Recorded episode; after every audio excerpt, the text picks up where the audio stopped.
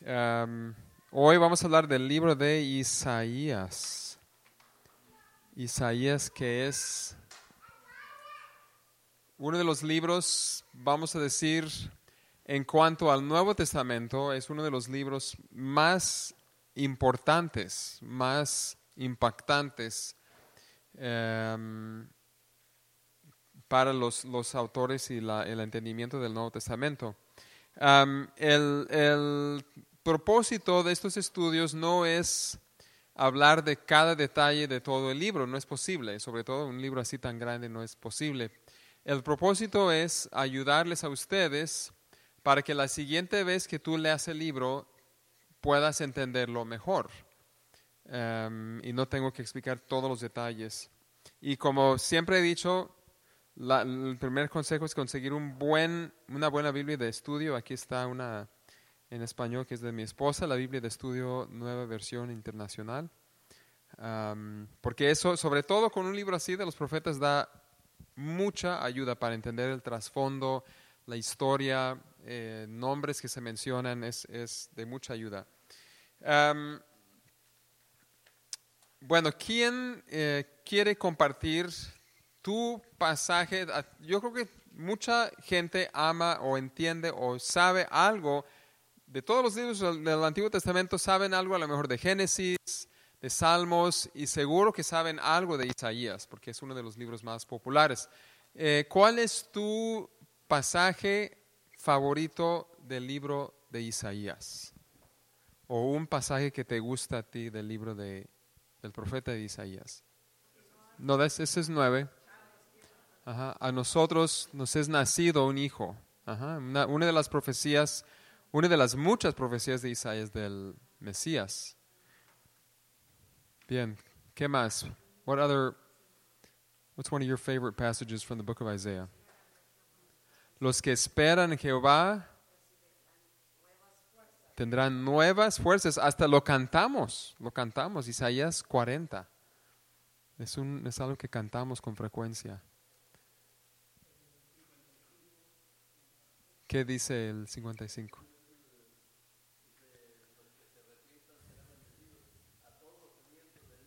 Mm. Mm.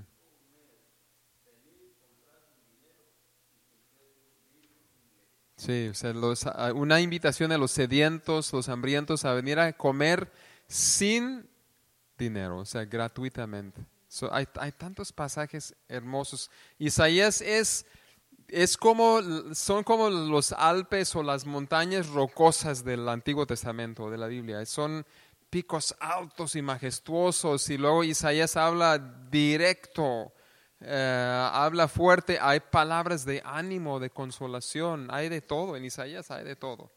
¿Alguien más quiere compartir su pasaje favorito de Isaías?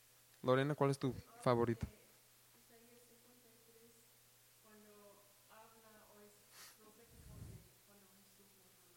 Ok, el pasaje de Isaías 53, eh, Santiago habló de eso hace una semana y, media, de acerca del siervo que va a morir, va a sufrir por el pueblo, que es obviamente sabemos ahora que es Jesús. Anybody else? Ya, Isauro. Mm.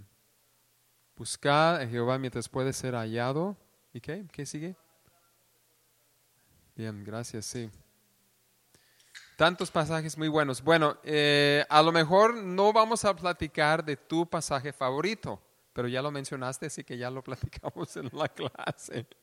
Porque hay tantos, hay tantos. eh, Hay, eh, hay un profesor, un, un- hay un programa de, de- parece que es de radio en Inglaterra, he escuchado de, de- de personas que son de ahí, que donde preguntan a gente famosa eh, si tú tendrías que estar eh, en una isla como náufrago, ¿qué libro te gustaría tener contigo? Y, luego dicen, ya tienes la Biblia y ya tienes las obras de Shakespeare. ¿Qué otro libro te gustaría tener contigo? Y este pastor, él siempre pregunta a los candidatos a pastor, ¿qué libro de la Biblia te gustaría tener contigo o qué pasaje de la Biblia te gustaría tener contigo si estuvieras aislado en una isla y no puedes tener toda la Biblia, pero solo unos pasajes. Y, a lo mejor este, del Antiguo Testamento uno de los más populares sería Isaías. Bueno, ¿quién, ¿quién fue Isaías? Vamos a ver quién fue Isaías. No sé por qué no está. Bueno, primero, perdón, primero vamos a hacer un, repaso, disculpen, un, repaso. ¿Qué es un profeta? What is a prophet? Un mensajero de Dios, ¿ok? en particular, son mensajeros que aplican el pacto, o sea, la ley de Dios, el acuerdo entre Dios y el pueblo de Israel.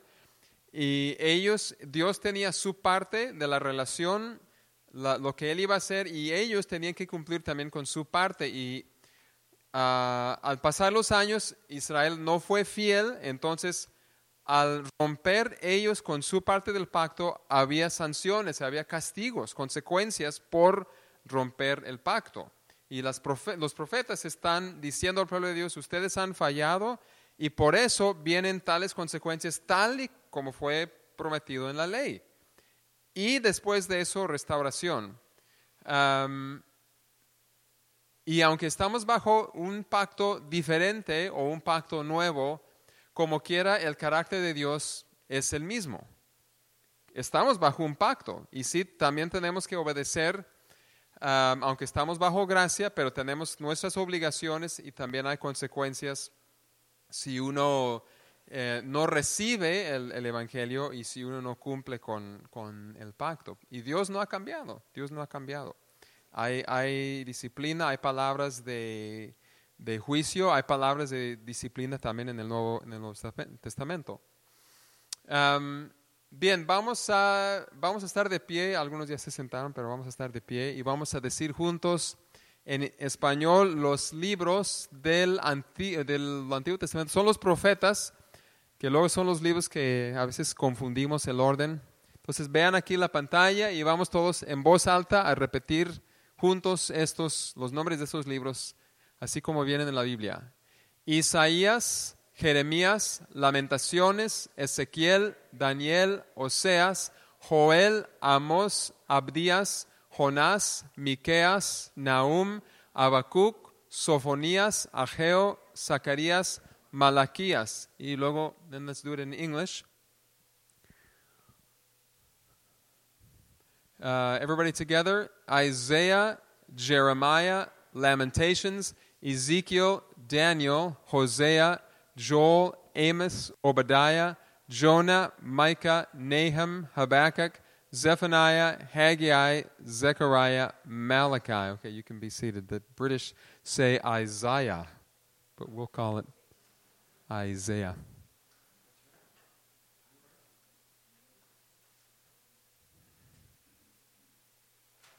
All right, ahora sí, ¿quién fue, quién fue Isaías? Su nombre significa, eh, como está ahí en sus ojos, no lo voy a tratar de pronunciar, pero su nombre significa Jehová o Yahvé es salvación. His name means uh, Yahweh is salvation.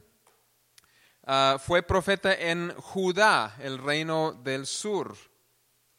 ¿Se acuerdan que en Israel había dos bueno, el pueblo, de, el pueblo de Dios fue dividido entre el reino del sur, que es Judá, con su capital Jerusalén, y el pueblo del norte, que es Israel, con el capital, la capital de Samaria. Y este, ah, no, no lo van a ver si lo pongo allá. Eh, Isaías estuvo acá en Judá, aunque habló profecías un poquito hacia el norte y, ah, y también acerca de las naciones que rodean ahí pero su, el enfoque de su ministerio estuvo acá en el sur y probablemente más que todo ahí en Jerusalén, en la capital. él fue profeta en Judá, el reino del sur. él, Jeremías fue muy rechazado y algunos profetas también fueron muy rechazados por los reyes. Parece que Isaías tenía más aceptación por los reyes. en parte porque, por ejemplo, Ezequías, que fue uno de los últimos reyes durante el ministerio de Isaías, fue un rey bueno. Entonces él, él quería escuchar la palabra de Dios. Acaz como que titubeaba, eh, Reyes, segundo de Reyes dice que él fue un rey malo, pero eh, como quiera él también escuchaba, entonces de alguna forma él tenía algo de acceso a los reyes. Ah, el libro menciona a su esposa, que también dice que fue profetisa, que eh, es interesante. También menciona los nombres de, dos de sus hijos, a lo mejor tuvo más hijos, pero solo tenemos nombres de dos aquí. Y no vamos, de hecho menciona tres, pero aquí tengo dos. No voy a tratar de, ah, pronunciar esos nombres. Pero imagínense, su, el, el nombre del primero significa un remanente volverá. Qué raro nombre para un niño. Y el otro significa ponte al saqueo presto al botín, que fue algo positivo porque significaba juicio para Asiria, no fue algo negativo para, bueno, al principio, para Judá, después sí. Ah, pero los nombres de sus hijos eh, fueron también proféticos y cada vez que él mencionaba los nombres de sus hijos, a tal como Oseas, la gente recordaba las, algunas de las palabras de Isaías. A ver tú, ¿qué, qué? Haz, haz el intento ahí. Uh, una tradición judía, hay un libro judío que cuenta que él fue el que es mencionado en Hebreos 11:37, que fue aserrado a la mitad durante el reinado de Manasés, que fue eh, hijo de, del rey Ezequías. Aparte de ese libro no hay otro, otros datos, pero a lo mejor es él que se menciona ahí. Entonces terminó como quiera, aunque casi todo su ministerio tuvo más o menos aceptación. Ya al final, em, el, hijo de Ezequías estuvo muy mal, fue uno de los peores reyes y, así. Entonces, a lo mejor terminó mal. ¿Cuándo profetizó? Bueno, eh, Isaías profetizó eh, durante este tiempo aquí, antes de que cayera el reino del norte y un poco después, más o menos abarcó muchos años y abarcó este tiempo. Él fue contemporáneo de Jonás, Amós y Oseas y Miqueas profetizó al mismo tiempo. De hecho, Miqueas cita un pasaje de Isaías. Es muy interesante, uno de los pasajes de, donde empieza Isaías 2. Entonces, eh, ahí, ahí él, él en, abarca las tres eras, la era de la monarquía dividida, y sus palabras también son dirigidas a los exiliados y a los que regresan del exilio. Entonces sus palabras eh, tienen que ver con las tres eras que tenemos aquí y es importante saber dónde se aplican sus palabras, así lo vas a entender mejor si entiendes algo del, del exilio. También en este tiempo dominaba Asiria, Después conquistó eh, Babilonia y después Persia. Y él también menciona los tres imperios. Y hay que, hay que también, eh, si entiendes los tres imperios, eso te ayuda. Um, if you can understand the three empires there, Assyria, Babylon, and Persia, you're going to understand a little bit better the book of Isaiah. Um, so the Assyrian Empire was in charge at the beginning of his ministry. El imperio de Asiria estaba a cargo o dominando al principio de su ministerio.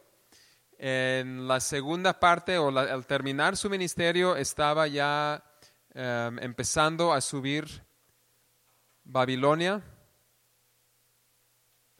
A lo mejor esta computadora no le, no les, no le gusta estas Um, esta Babilonia y después Persia. Ciro, el rey Ciro era de Persia.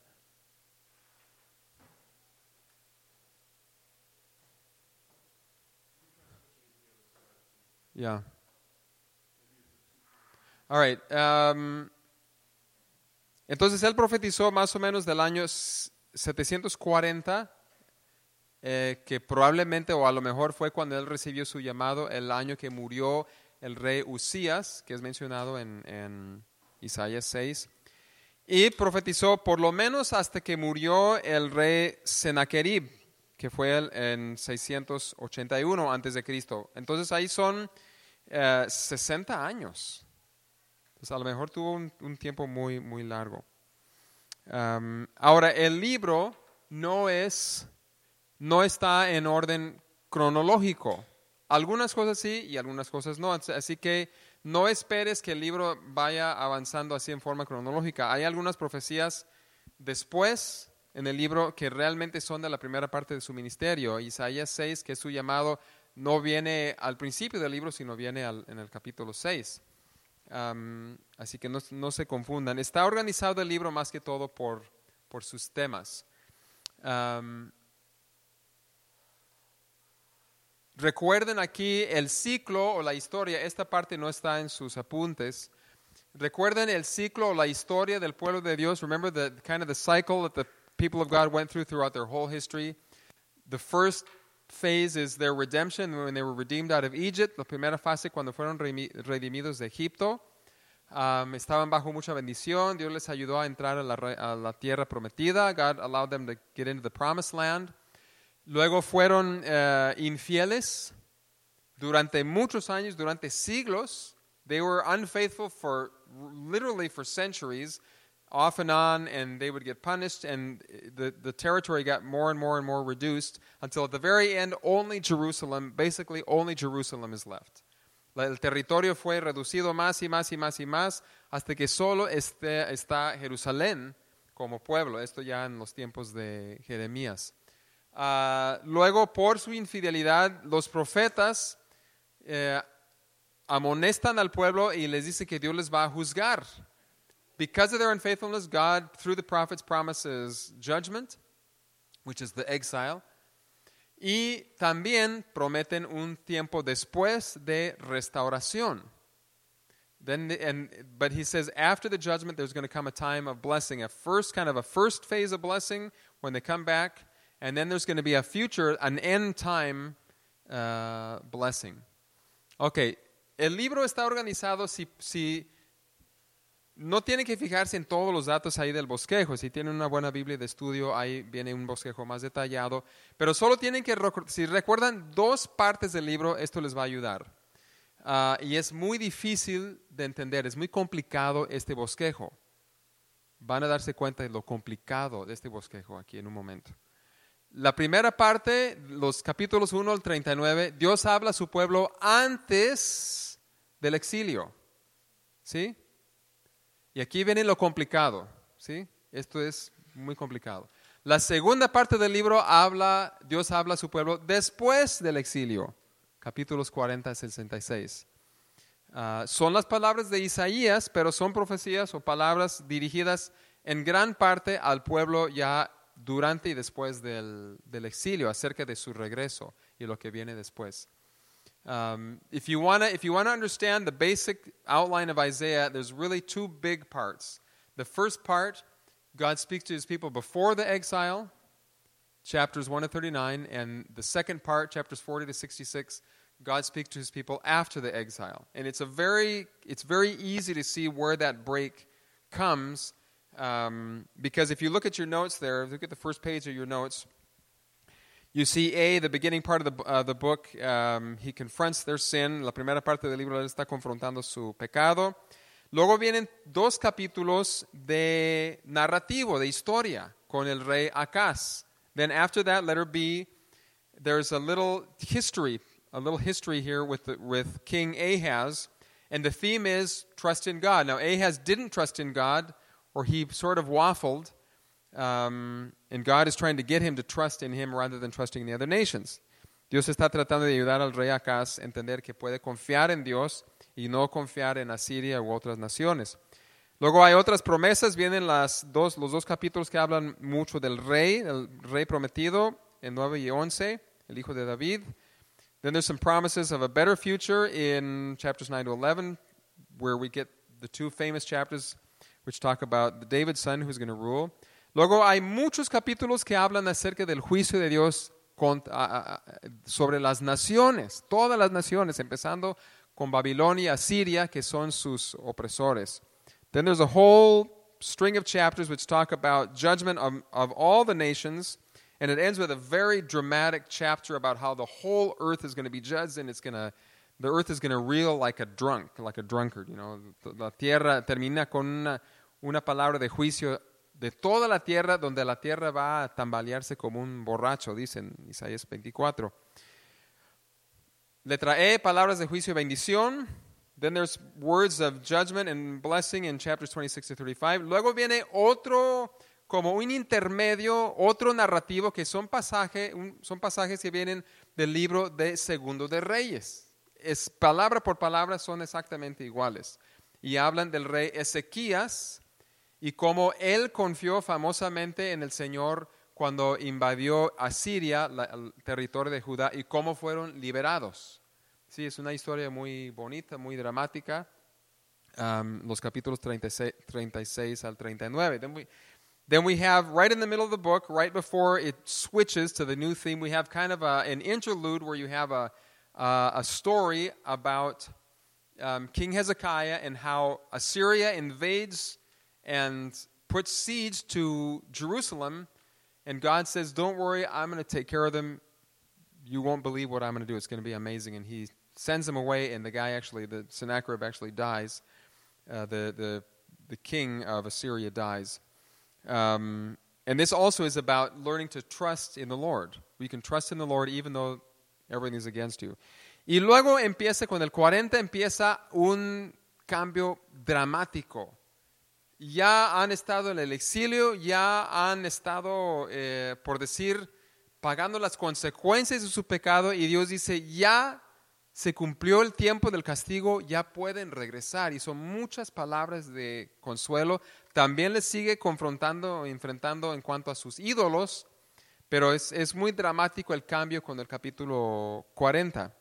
Uh, the change there, then we get to the, after this history lesson, which comes out of 2 Kings, then we come to a very dramatic change in chapter 40, uh, where he starts talking to the exiles and says, Everything's going to be okay. You're going to come back. God Himself is going to come back, and it's going to be wonderful. And we're going to look at that. We're going to look at those passages in, in a moment. Um, muy bien. Bueno, vamos a la siguiente página. Y ustedes, como hicieron la semana pasada, van a hacer un pequeño estudio. Cómo aprender, y esto es cómo aprender también de cualquier libro profético. Ah, pueden hacerlo identificando las categorías de los pasajes que están leyendo. Ahora, no siempre en todo libro cada versículo va a caber en una de estas categorías, pero más o menos les puede, les puede ayudar. So, if you want to learn how, if you're reading the Bible, if you're reading one of the prophets, what it can really help to do is as you're reading, figure out what kind of uh, what kind of category is this verse talking about? And here are the five categories. Aquí están los cinco, las cinco categorías. Uh, a veces Dios habla de su relación con Israel. Sometimes God talks about his past relationship, you know, way back. You know, I took care of you, I rescued you, I saved you out of Egypt, I brought you to the land, etc. Uh, les rescaté de Egipto, les llevé a la tierra prometida, etc. Son palabras de ese tipo. Luego, a hay pasajes que hablan específicamente acerca de cuáles son sus pecados. Then there are passages which talk about what their um, sins are, an accusation about their sin. Um, luego hay exhortaciones acerca de cómo obedecer. Then there are exhortations about what God wants them to do: repent, obey, do justice, etc. You know, throw away your idols. Um, Cuatro, si no obedecen, este va a ser el castigo. Hay, hay pasajes que hablan acerca de las consecuencias, el juicio que va a ocurrir si no hacen caso. Then there are um, passages which talk about the judgment that's going to fall if they don't obey. Y luego hay pasajes que hablan de promesas, promesas eh, de tiempos cercanos y promesas de tiempos muy lejanos, pero promesas de una bendición futura. Then there are passages which talks about future promises, a time after the judgment, a time of blessing. It might be a time that's coming soon, and it might be some passages are about times that are way, way into the future. All right, eh, ustedes van a eh, estudiar aquí los pasajes, así que formen grupos de cuatro, más o menos cuatro personas, cuatro, cuando mucho, no, sí, cuatro personas, tres o cuatro personas, para contestar eh, las preguntas que vienen aquí en la segunda página del 1 al 5 y no tenemos muchísimo tiempo, así que no, este, no se detengan mucho. Um, so take time. You're gonna you're gonna answer the questions on numbers one to five there, and those are the five categories. If you need to fill in the blanks, si necesitan llenar los espacios. Um, y van a estudiar, más que todo, van a ver el capítulo 1 de Isaías. You're going to look at mostly at chapter 1 of the book of Isaiah. Así que formen grupos de... Están en la letra D. You're on letter D, right? Top of the second page.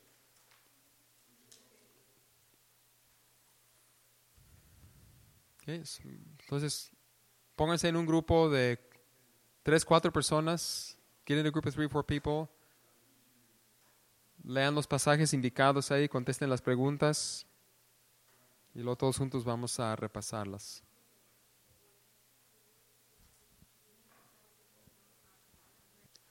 Bueno, a lo mejor no han terminado, pero vamos a seguir adelante. Let's keep going. Again, my apologies to the people with the English notes.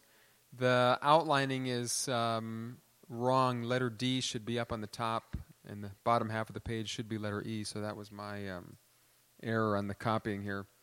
But, uh, como digo, si, si, um, si al estar leyendo en los profetas cuando están haciendo su tiempo devocional o estudio, están pensando en estas cinco preguntas, les puede ayudar, bueno, a mí me ayuda a, a entender lo que, le estoy, lo que estoy leyendo para que no todo esté como igual. As you're reading the prophets, when you're doing your devotions, when you're having some Bible study time on your own, if you have these five categories in mind, it'll help you understand what's going on in the passage most of the time. Not all the time, but most of the time. All right. Number one, the back group. Uh, what does this say about the relationship way in the past? Uh, you know, positive things. What positive things does he say about the, his relationship, God's relationship to the people way in the past? ¿Qué dice acerca de la relación entre Dios y su pueblo del, desde el pasado? Cosas positivas. Okay, group number one is going to answer.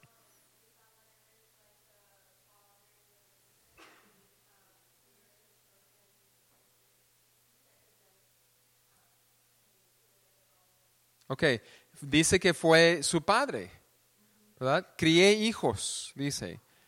Y, y en el capítulo 5 habla de una viña, estaba, estaba elaborando y cuidando a mi viña y con mucho cuidado. Chapter 5, he talks about the vineyard. I had a vineyard and I was taking care of it and I was weeding it and cultivating it. So there's, you know, there's this history of love. Um, número dos, ¿cuáles son algunos pecados mencionados en estos pasajes? Este grupo aquí. What are some, number two, what are some of the sins mentioned in these passages? Somebody from this group here. Okay. ¿Qué, ¿Qué cosas mencionan específicamente en esos pasajes?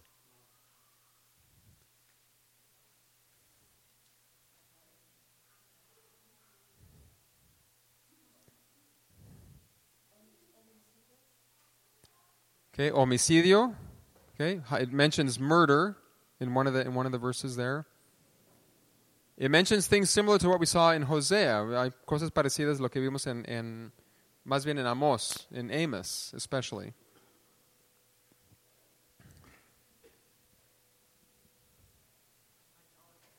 Idolatría, it mentions idolatry. You know, they worshipped other idols. Um, ¿Y qué otra cosa? Algo más. Menciona injusticia. Menciona que tratan a los pobres con injusticia, a las viudas, a los huérfanos. They, they treated the poor.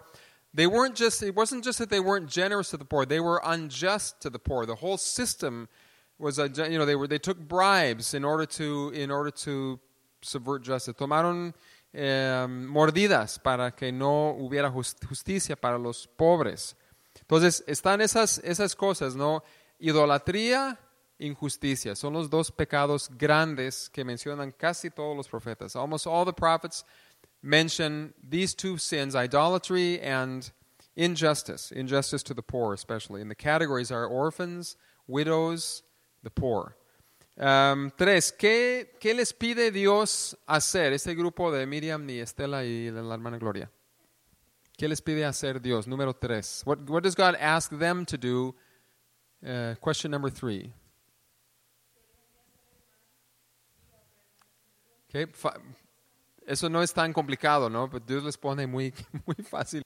Dejen de hacer el mal, hagan el bien, entiendan, por favor. You know, stop doing evil, do good. Okay. Uh, Does he? What other specific things does he say?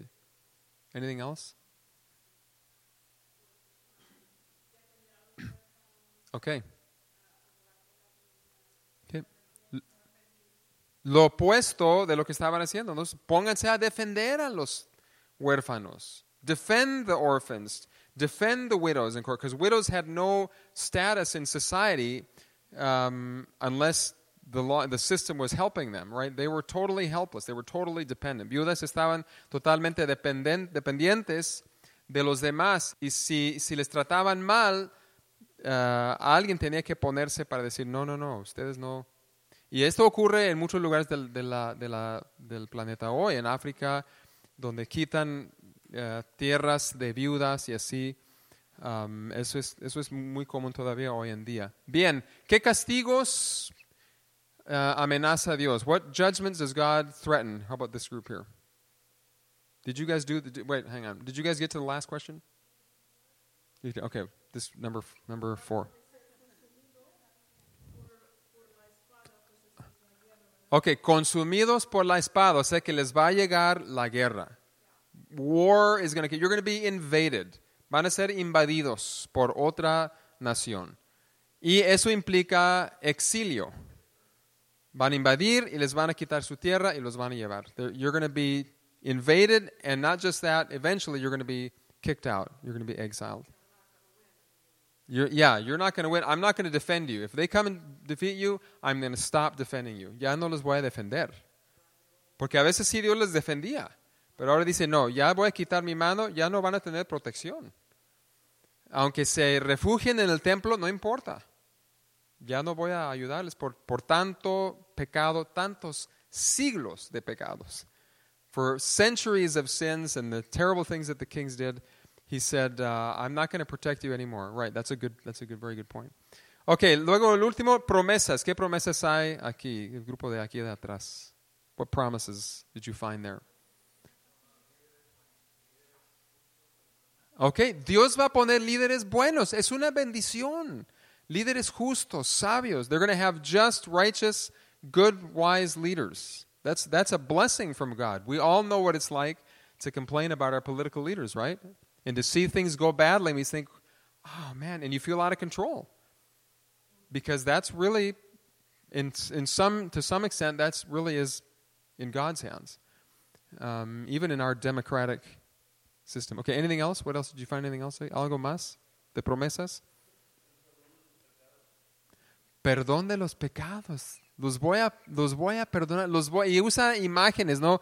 Aunque sean como escarlata, and even if your sins are red, you know, you're, you're stained like with blood, I'm going to make them white.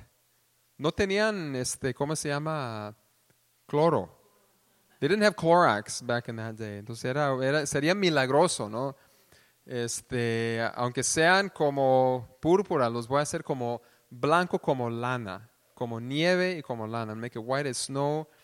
And, uh, and there's nothing as white after a big snowstorm and everything is covered with snow. And the next day the sun comes out, it's just dazzling white. And that was the image of the purity God would give them. La imagen de la pureza. Después de sus grandes pecados, eh, no sé alguna vez si, les ha tocado estar, es, es hermoso, después de una nevada de, muchas, de mucha nieve, casi siempre el siguiente día sale el sol, muchas veces, y, y refleja la luz, la nieve, es porque son hielitos, ¿no? Y es blanco y brillante, pero ya que pasa el tiempo ya se, todo se pone gris y se hace feo, pero ah, Dios promete hacer, hacerles blanco, así de blanco aunque hayan estado manchados de sus homicidios y, y todo eso. Am, bien, ¿y qué nos dice esto de Dios? ¿Qué aprendemos de Dios con esta escritura, de su carácter, de cómo es? What do we learn about God's character and how he relates to his people through these verses. And, I mean, we might have, we'll probably have the, kind of the same answers as last week.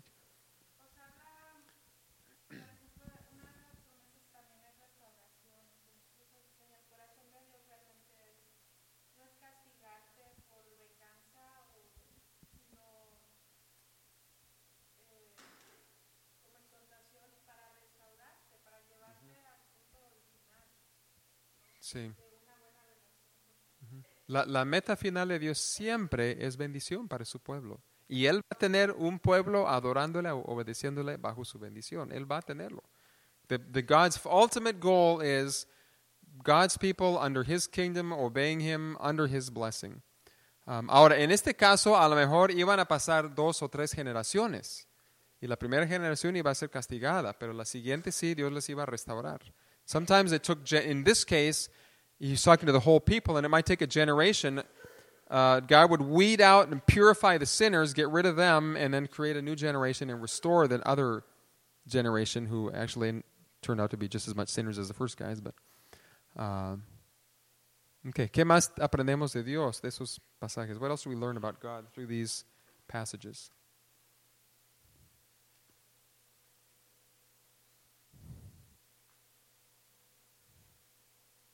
¿Qué piensan? Obviamente que Dios, o sea, Dios sí castiga. God does judge and discipline. Right? It- there, it- he wouldn't be God if he didn't. No sería Dios si no lo hiciera. Right?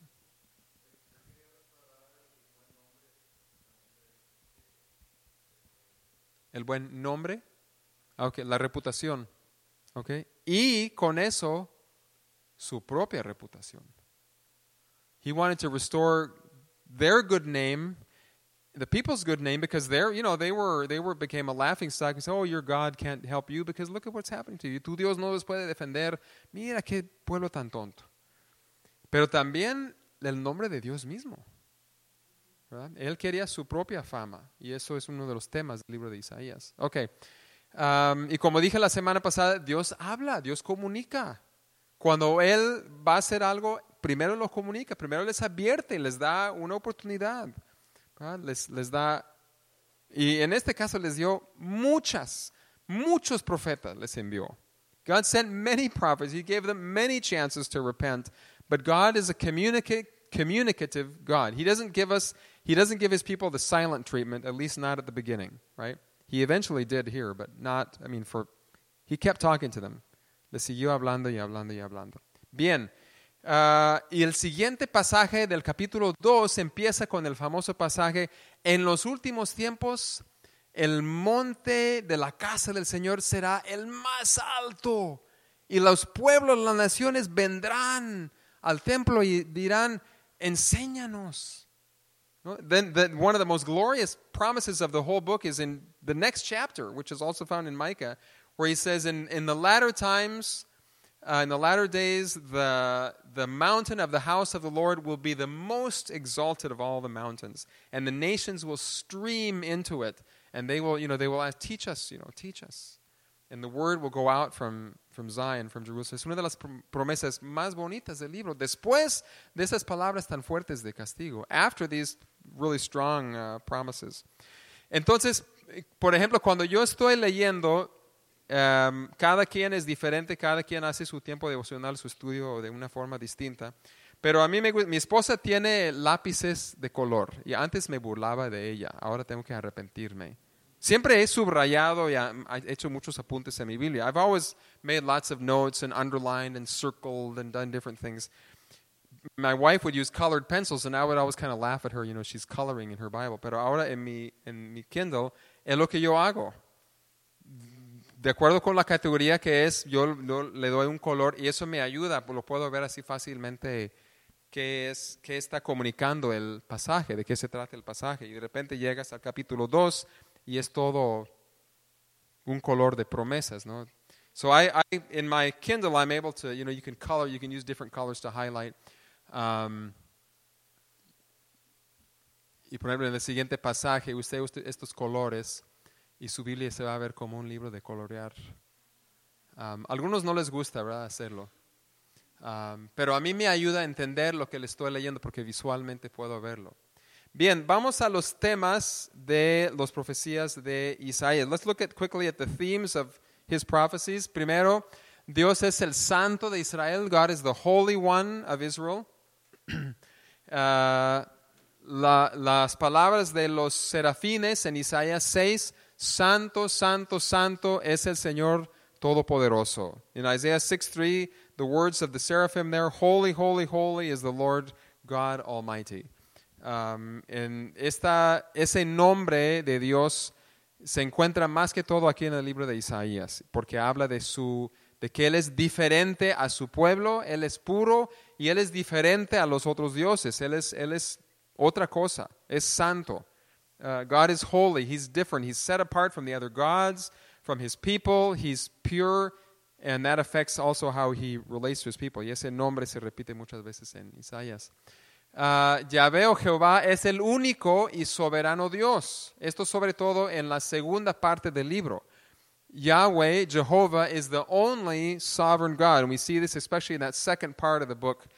Por ejemplo, un pasaje aquí, Isaías 45, 5, en sus apuntes dice, número 2, Yo soy el Señor y no hay otro.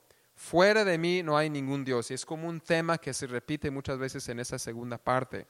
¿Por qué? Porque les está purificando de sus ídolos al pueblo. Les está di- diciendo, esos ídolos no son nada. Los tienes que clavar en su lugar para que estén fijos, para que no se caigan.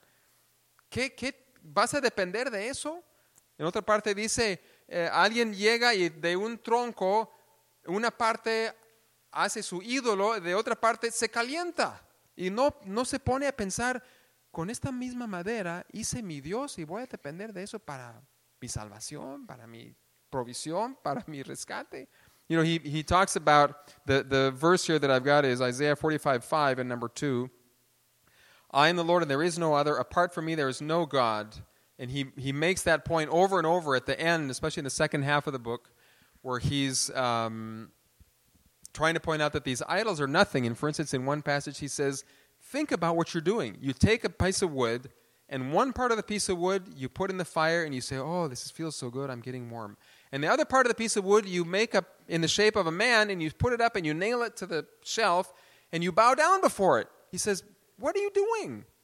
Sea, pone en ridículo a los dioses, ¿no? He, he makes the other gods ridiculous. Now, a lo mejor nosotros ya, no, nosotros ya no tenemos dioses, ídolos y eso, pero este, a lo mejor eh, hay otros ídolos en nuestra vida, ¿no? Eh, nos, nos postramos ante la tarjeta de crédito. um, you know, the U.S., one of the big gods is materialism and, and greed and accumulating, and, you know, we're, we might not have our idols, but we've got our credit cards, and we, you know, I, I can, I can be somebody because I have this, you know, I have ten thousand dollars of credit on my credit card. Um,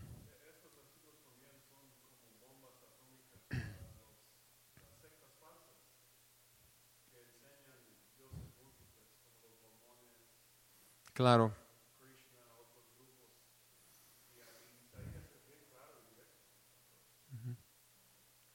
Muy bien, número tres, la gloria de Dios es otro tema. Todo lo, todo lo que hace Dios es para su gloria. the second, the number three there, the third theme is the glory of God. Everything that He does is for His glory. Tanto el juicio como la bendición. Judgment and blessing and restoration, both of those things bring glory to God. Uh, luego hay dos palabras claves que se repiten mucho en el libro, justicia y salvación. The next two words that are repeated frequently, number four, justice and righteousness. There's really only one word in the original for that word, and the same in Spanish. And salvation is the other word that those two words are repeated over and over in, uh, in Isaiah. Justicia, ¿por qué? Porque Dios es justo y quiere que su pueblo sea justo, recto y también justo en cuanto a tratar bien y, en la forma recta eh, a los pobres. Y también la justicia de Dios tiene que ver con el hecho de que Él, porque es justo, rescata a su pueblo. ¿Por qué? Porque Él hizo un pacto con Abraham. Hizo una promesa, tiene un plan que ha dicho desde hacía siglos. Él dijo, yo voy a hacer esto y esto y esto, y porque es justo, Él va a cumplir aún ese plan de rescate de este pueblo pecador. His justice is he's righteous, you know, he's pure, he does the right thing, and he's just in terms of uh, just laws, and he does justice to the poor and to the widow. But God's justice is also has to do with, he says, because I'm just, I'm going to save you. What does that mean? Because I made all these promises to Abraham, to David, uh, in the law. I made all these promises, and I'm going to fulfill my promises for blessing, even though you've been sinful. Um, and that also shows God's righteousness and his justice. Dios es Salvador, Dios es el Redentor, Dios es salvación, God is uh, salvation, He's the Savior, He's the Redeemer. Y también, sobre todo en la segunda parte, se repite mucho esto, salvación de los enemigos, salvación que implica todo lo que es bienestar, salvos de todos los efectos del pecado. They're saved from all the effects of sin, especially saved from the exile.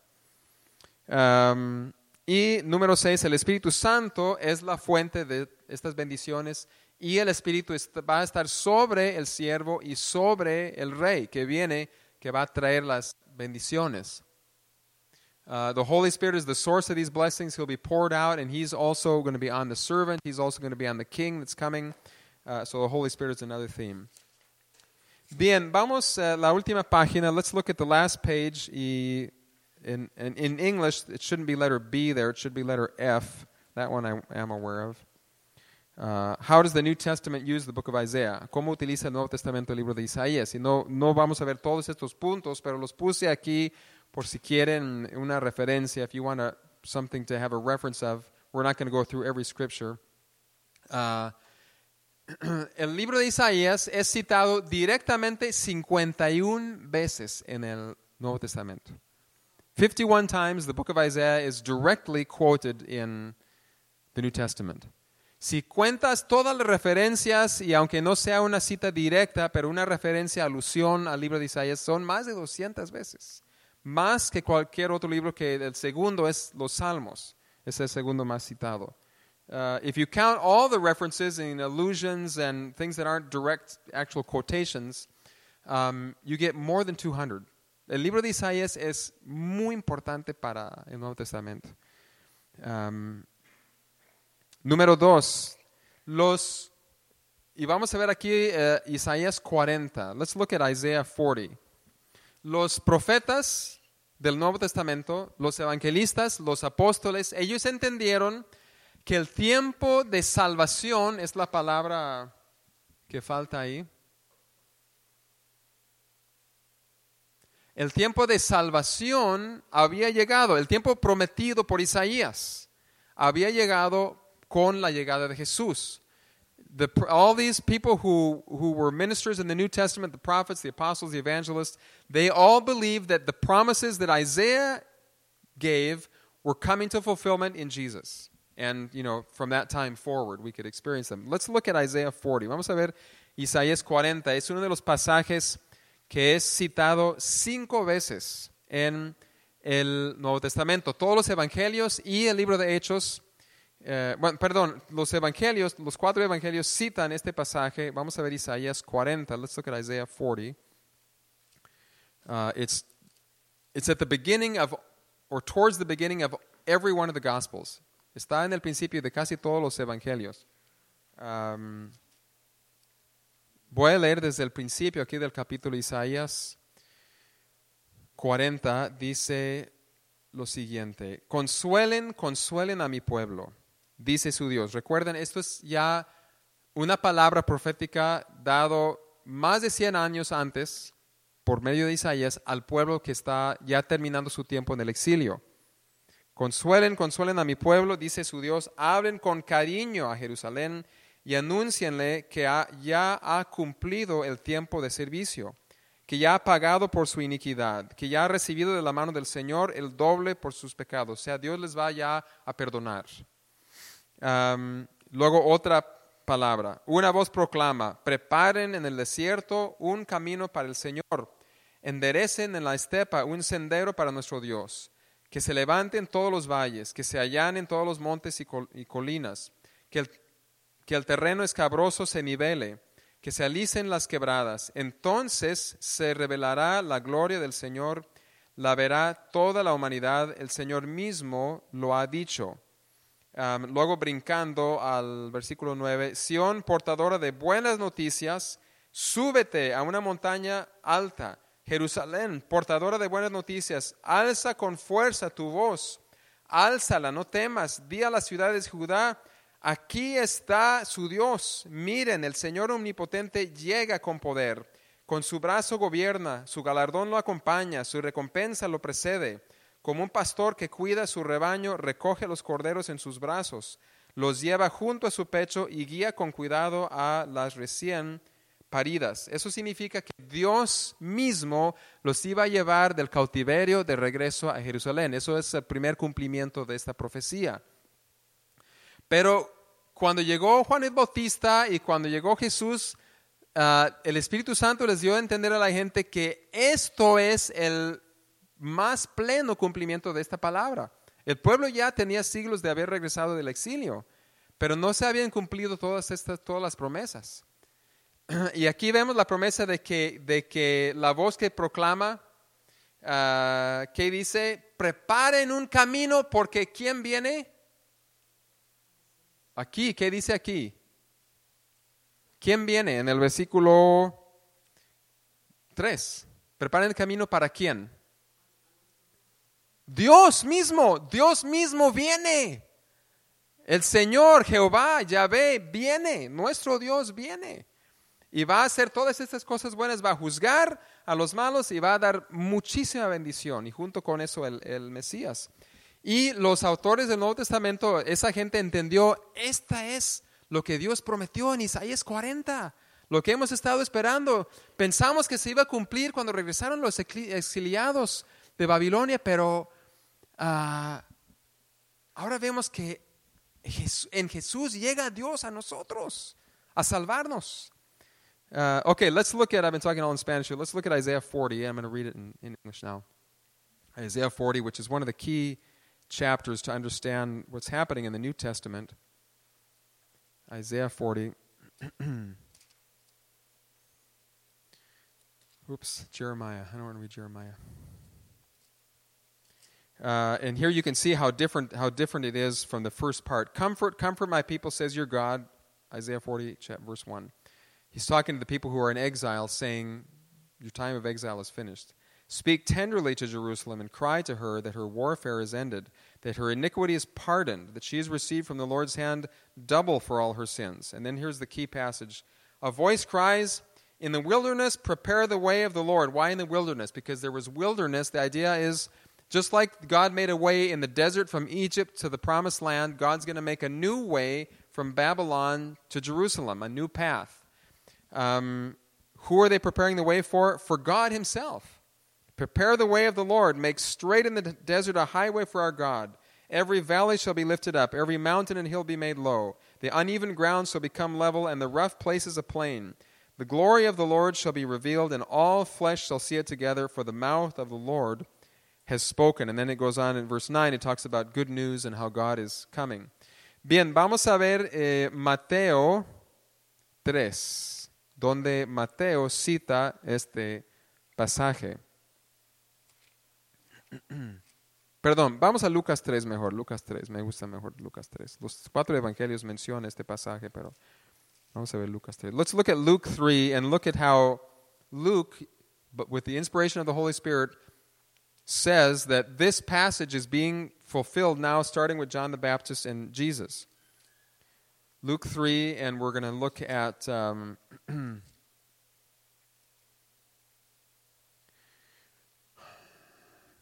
well, we'll start with verse 1. En, en, el año, en el versículo 1, en el año 15 del reinado de Tiberio César, Poncio Pilato, gobernador de la provincia de Judea, Herodes tetrarca en Galilea, su hermano Felipe en Iturea y Traconita, y bla, bla, bla. Ok, el sumo sacerdote Ok, en aquel entonces, a mitad del versículo 2, en aquel entonces la palabra de Dios llegó a Juan, hijo de Zacarías, en el desierto. Juan recorría toda la región del Jordán predicando el bautismo de arrepentimiento para el perdón de pecados. Así está escrito en el libro del profeta Isaías. Voz de uno que grita en el desierto, preparen el camino del Señor, háganle sendas derechas. Todo valle será rellenado, toda montaña y colina será allanada los caminos torcidos se enderecerán, las sendas escabrosas quedarán llanas y todo mortal verá la salvación de Dios. O en Isaías dice la gloria de Dios. O sea, está diciendo lo mismo, Dios viene. Las todas estas promesas que tenemos en Isaías ya se empiezan a cumplir con Jesús. Y es lo que Juan está declarando, ¿verdad? Em, así que es, es, dramático esto, es dramático esta, esta, este cumplimiento. Let's look at Luke 3 basically says, I'm not going to read it in English. Luke 3 basically says that this, this promise has been fulfilled now through John the Baptist and the coming of Jesus. God himself is coming to save his people. Um, y hay muchas otras promesas ahí. Vamos al número 3 ahí. Let's look at number 3 down there at the bottom um, rápidamente. Jesús, él entendió su propio ministerio e identidad en gran parte del libro de Isaías, de las promesas, sobre todo del siervo y otras promesas que están ahí, del, aún del pueblo de Dios, de cómo es el pueblo de Dios. Los cuatro evangelios y hechos citan la famosa frase de, de pasaje, el famoso pasaje de Isaías 6, que dice que va a predicar al pueblo y su corazón va a ser endurecido. Eso fue el ministerio de Jesús, igual que Isaías. Isaías les predicaba, no hacían caso y se endurecía su, corazón y fueron juzgados. Y lo mismo pasó con Jesús y los apóstoles con eh, el pueblo de Israel.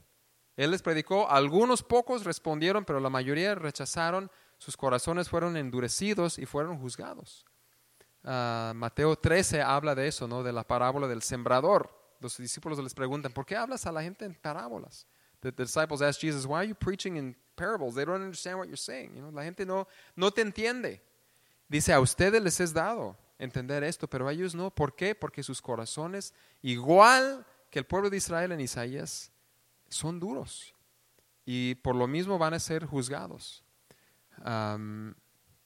Y Jesús entendió su ministerio bajo esos términos, pero también entendió que él era el siervo prometido. He also, Jesus also understood that he was this promised servant. In, at the end of Isaiah, there are four passages that talk about this servant that's coming. And Jesus understood, and the apostles understood, he's the servant that's promised to come to deliver us. Él es el siervo prometido al final de Isaías que viene a rescatarnos. Um, bueno, como ven, hay tantas cosas en Isaías que no vimos pasajes gloriosos. Así que yo les animo a, a estudiar a fondo el libro de Isaías, aún más que otros libros del Antiguo Testamento, porque si entiendes Isaías, entenderás mucho mejor um, el Nuevo Testamento. Y si alguna vez estás súper desanimado, ponte a leer desde el, desde el capítulo 40 y lee hasta que ya se te quite el desánimo. Hay 26 capítulos ahí de promesas, de palabras fuertes que te van a levantar. If you're ever discouraged uh, and you're, you know, you're at the bottom, take Isaiah, start with chapter 40 and just read until you're not discouraged anymore. Just keep reading. There's 26 chapters there full of promises and very powerful words that can, that can lift you up. Um, and I really encourage you to, to, even more than other books of the Old Testament, to really study the book of Isaiah. Read it you know, if you're reading through the Bible, even read it a couple times because it'll really help you understand when you come to the New Testament what's going on. Okay. ¿Algún último comentario, pregunta? Any questions or comments? Como dije al principio, mi propósito no es darle todos los detalles de cada libro, sino ayudarles para que después cuando tú leas el libro puedas entenderlo. Okay? This is mainly to help you later when you're going to read the book that you can take these notes and understand the book better.